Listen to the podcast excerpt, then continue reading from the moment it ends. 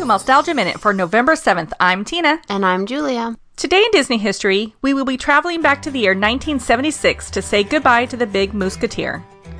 On November 7, 1976, Joseph Roy Williams, the fun loving musketeer, passed away in Burbank, California.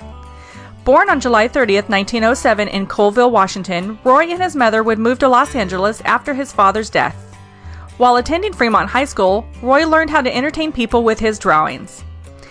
Even though he was offered a sports scholarship to attend the University of Southern California, Roy headed to the Disney Studios and applied for a job where he was hired by none other than Walt Disney himself. He started his career at the Disney Studios in 1930 at the young age of 23 and took on a variety of roles within the company. Walt Disney recognized his talent and paid for him to attend Chouinard Art Institute for the first three years of his employment with the studios. He started out working on a variety of animated shorts and then moved into the story department and worked on such classics as Saludos Amigos, The Three Caballeros, and Make Mine Music. During World War II, he was on a team of six animators that designed insignias for the military, including the award winning Flying Tigers.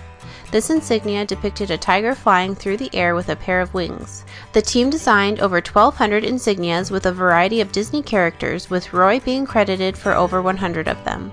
Hearst Publications turned them into stamps so that civilians could also support the war and enjoy the work by the animators. While working in the story department, Walt approached him in his office one day and said, Say, you're fat and funny looking. I'm going to put you on the Mickey Mouse Club and call you the Big Mooseketeer. Not only did Roy assist with the interviews and hiring of the Mouseketeers, but he is also credited with designing the ear hats that were worn on the show. When Walt asked him, How do we dress the kids? Roy responded, Why not with Mickey Mouse ears? Roy got this idea from when he was working on animated shorts during a scene of Mickey tipping his hat to Minnie.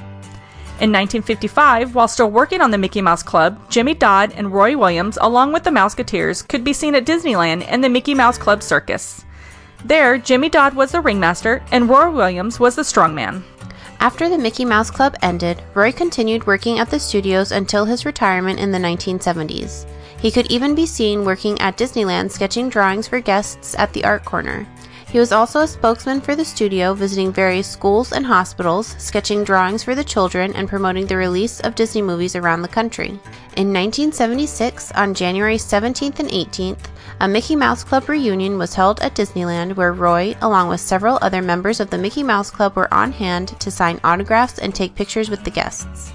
Events for the reunion included a parade down Main Street, along with a Kids of the Kingdom show, which aired various episodes of the original Mickey Mouse Club in the Fantasyland Theater. As a parting souvenir, guests were given posters commemorating the event on their way out of the park.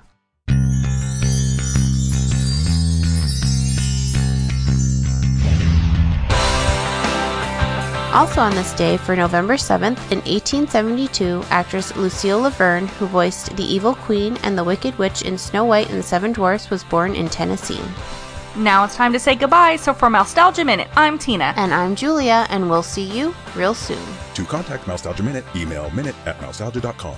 Some music files provided by FBBTS.com. Mousetalgia Minute is copyright Mousetalgia, LLC.